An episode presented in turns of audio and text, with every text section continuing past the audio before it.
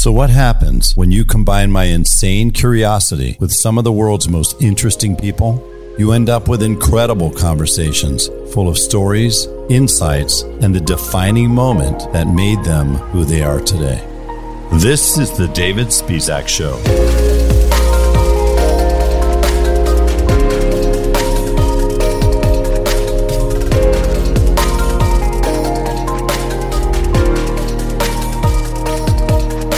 If you've listened to any of my episodes, you've undoubtedly learned that I am absolutely fascinated.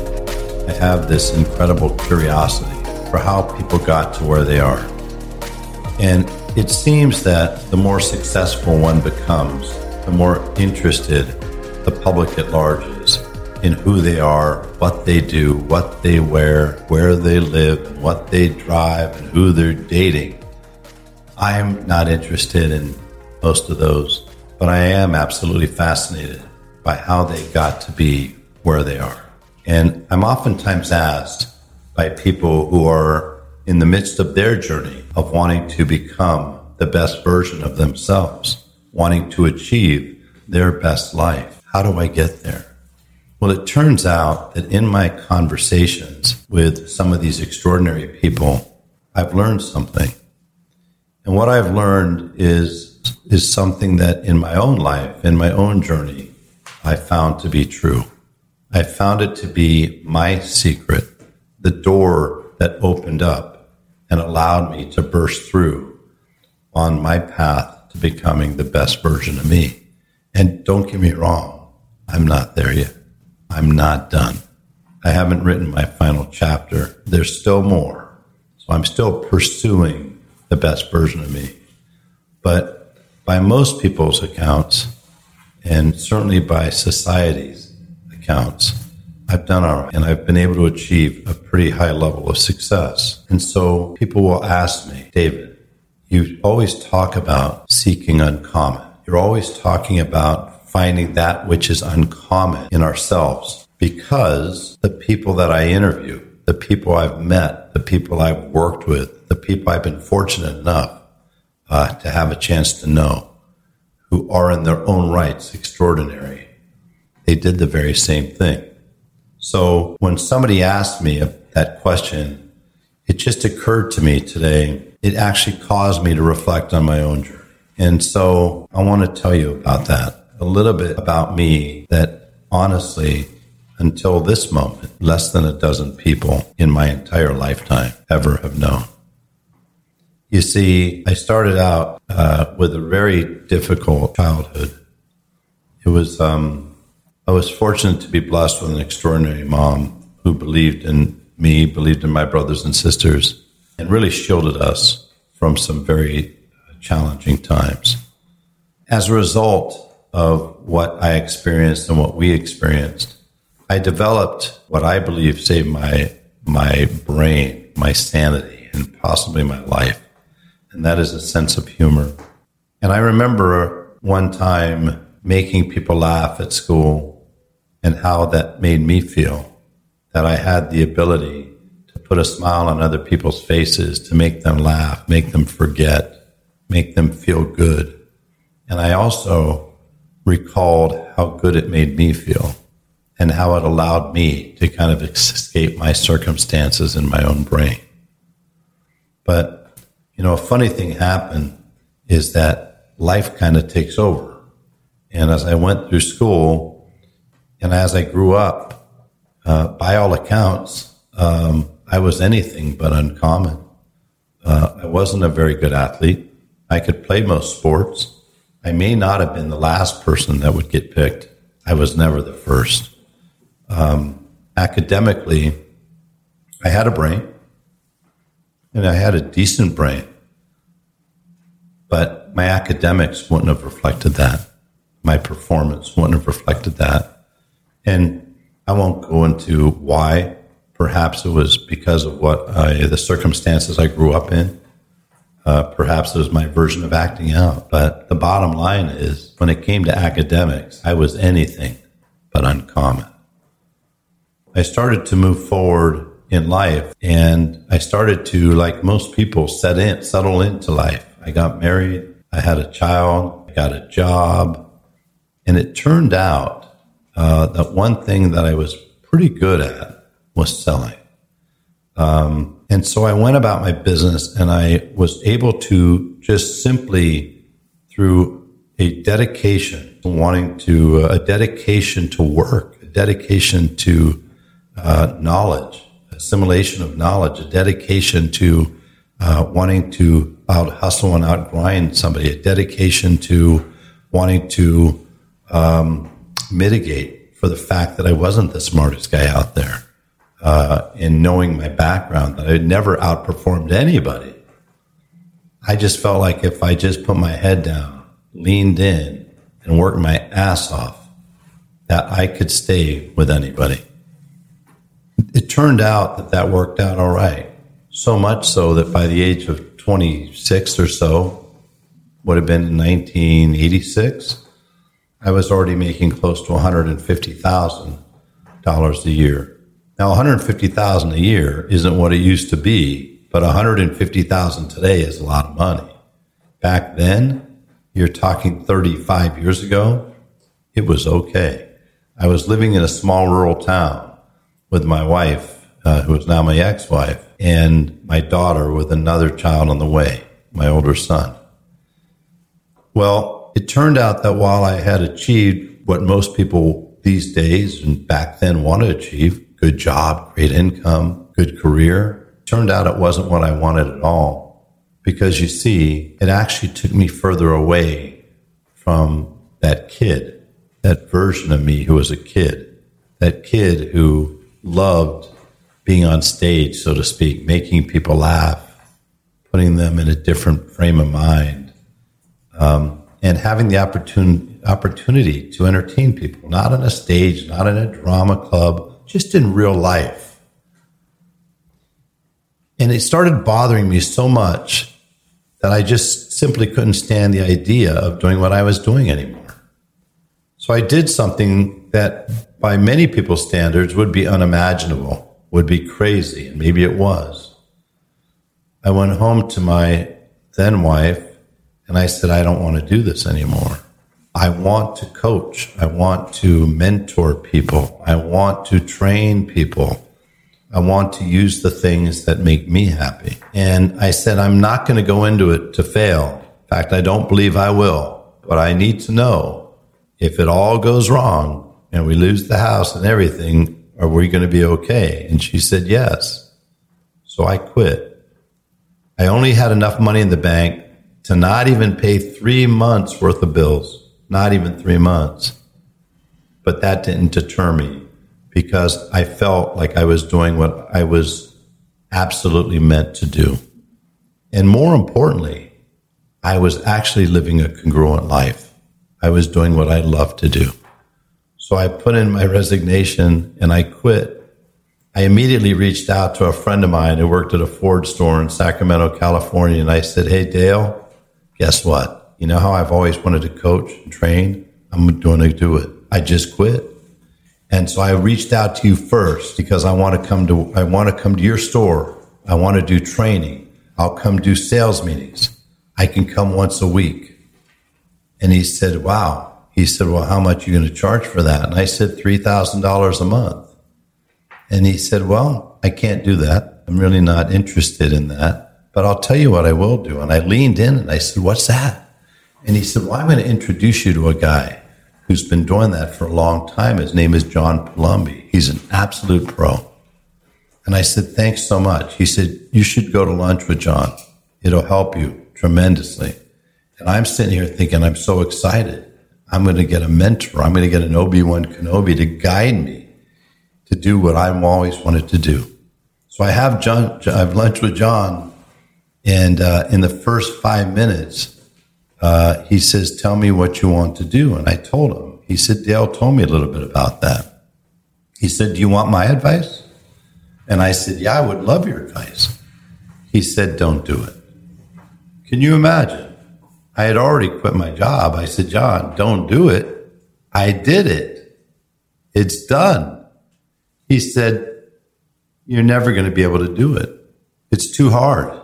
I've been doing this for over 20 years. It's just too hard. So you should go get another job. I was, I was not deterred. I was disappointed a hundred percent. But the only thing I could think of is I'm not going to sanction what's coming out of the mouth of this particular human being. I'm not going to let what he said dictate my outcome. That's on me. So I walked away from that lunch, yes, disappointed, but more resolute than ever that this is what I was going to do. And you know what happened? That person, Dale, who said no, but introduced me to John, three weeks later, hired me, called me back, and hired me. He became my first client. And I proceeded to do training and coaching for dealerships around the country. I was able to get on to something called Automotive Satellite Television Network created by H. Ross Perot. In fact, that's the first place I met Grant Cardone well over 30 years ago. Zig Ziglar was on there, one of my heroes. Brian Tracy was on there. Tom Stuker was on there, and a host of other people. And so it allowed me to meet people. It allowed me to validate this is what I wanted to do. And for over three years, that's what I did. And I made great money and I was having a good time. But it was taking me away from my home. And I did miss being around my kids. I missed out. I was missing the things that I was missing out on. Um, and it just so happened that one of my clients happened to be in Silicon Valley, a Mercedes store, uh, sent me a page one day. Way back then, we used pagers long before phones. He sent me a page that just said 911, 911, 911, followed by his phone number. I called him up and he said, Hey, he said, I need you to work here.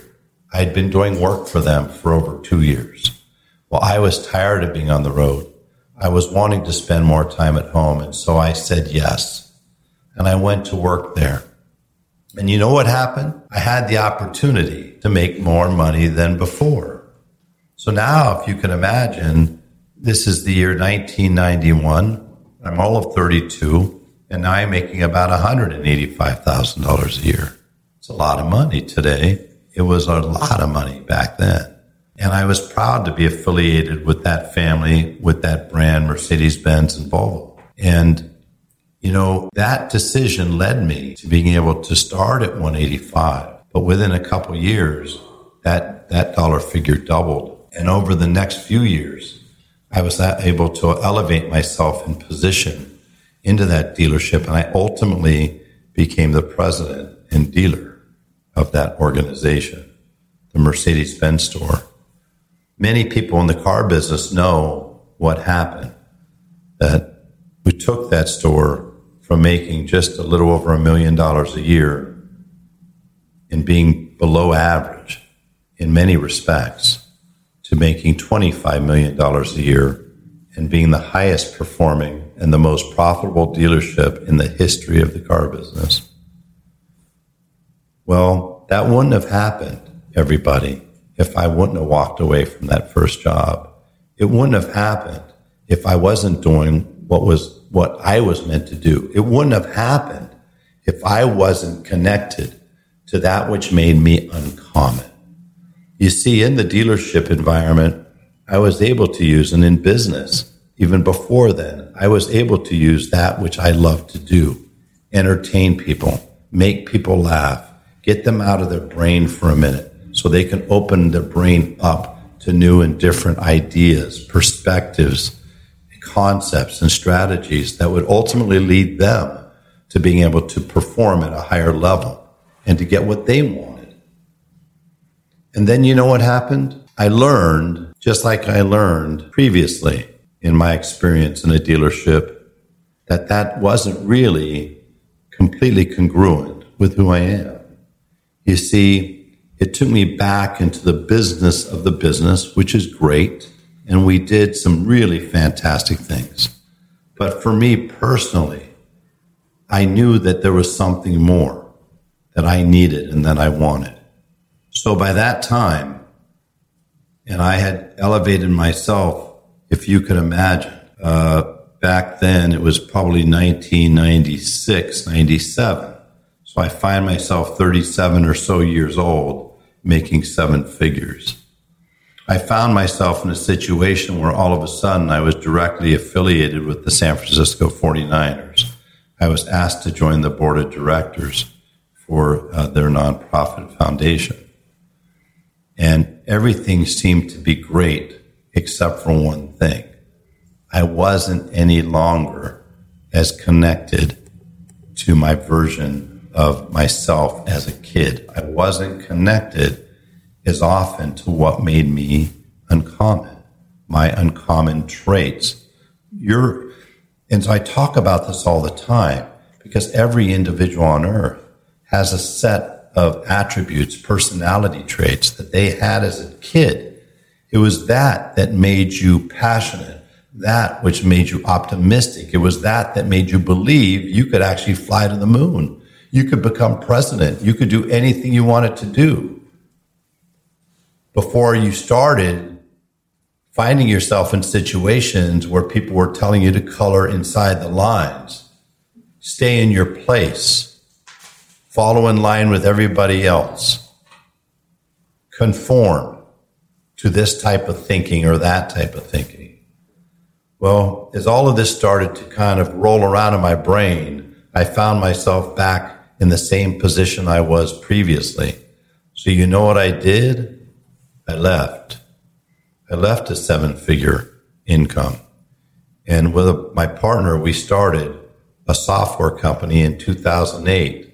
Now, that date might be interesting to you because it happened to be the beginning of the greatest recession in the history of the United States the only thing ever of a greater magnitude that had a negative impact on our economy and the people in the country was the Depression.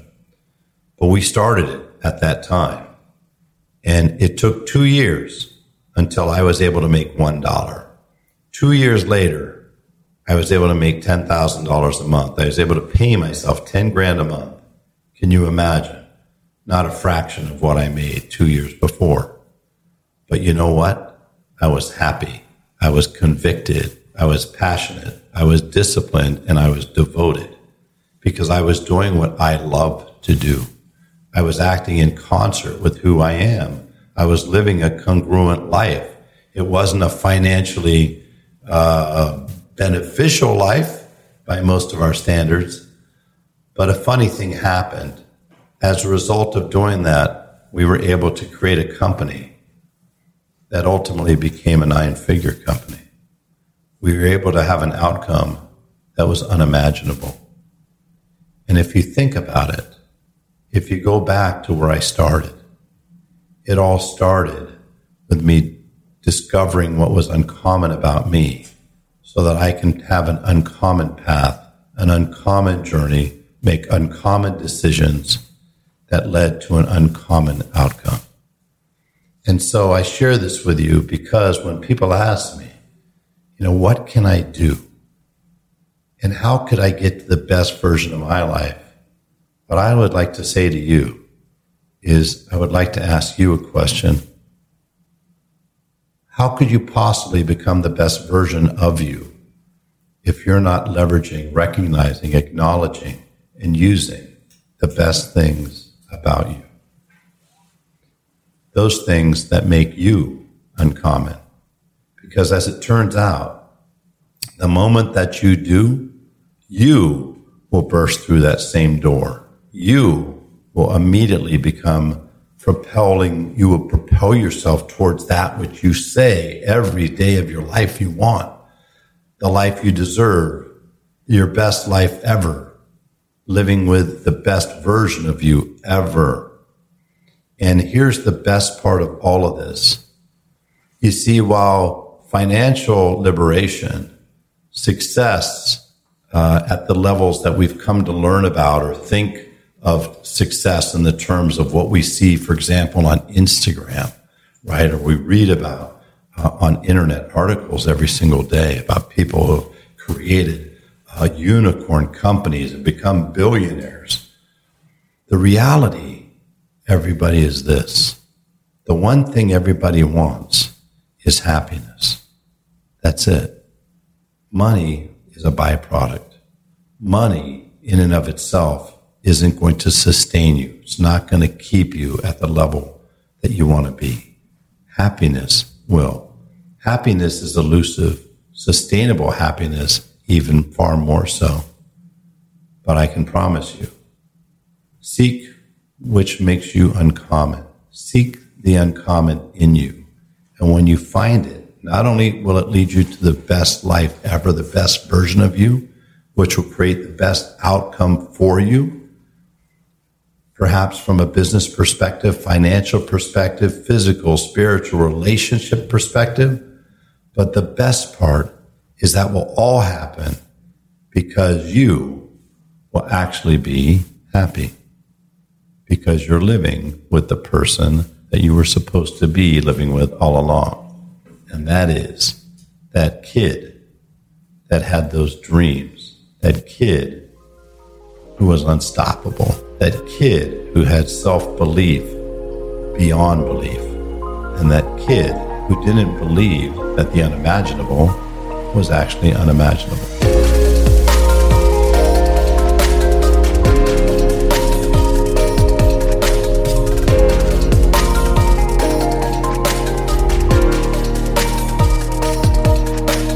You've been listening to The David Spisak Show. If you haven't yet, please click the subscribe button and leave a rating wherever you're listening right now. I look forward to having you back in the room where it happens.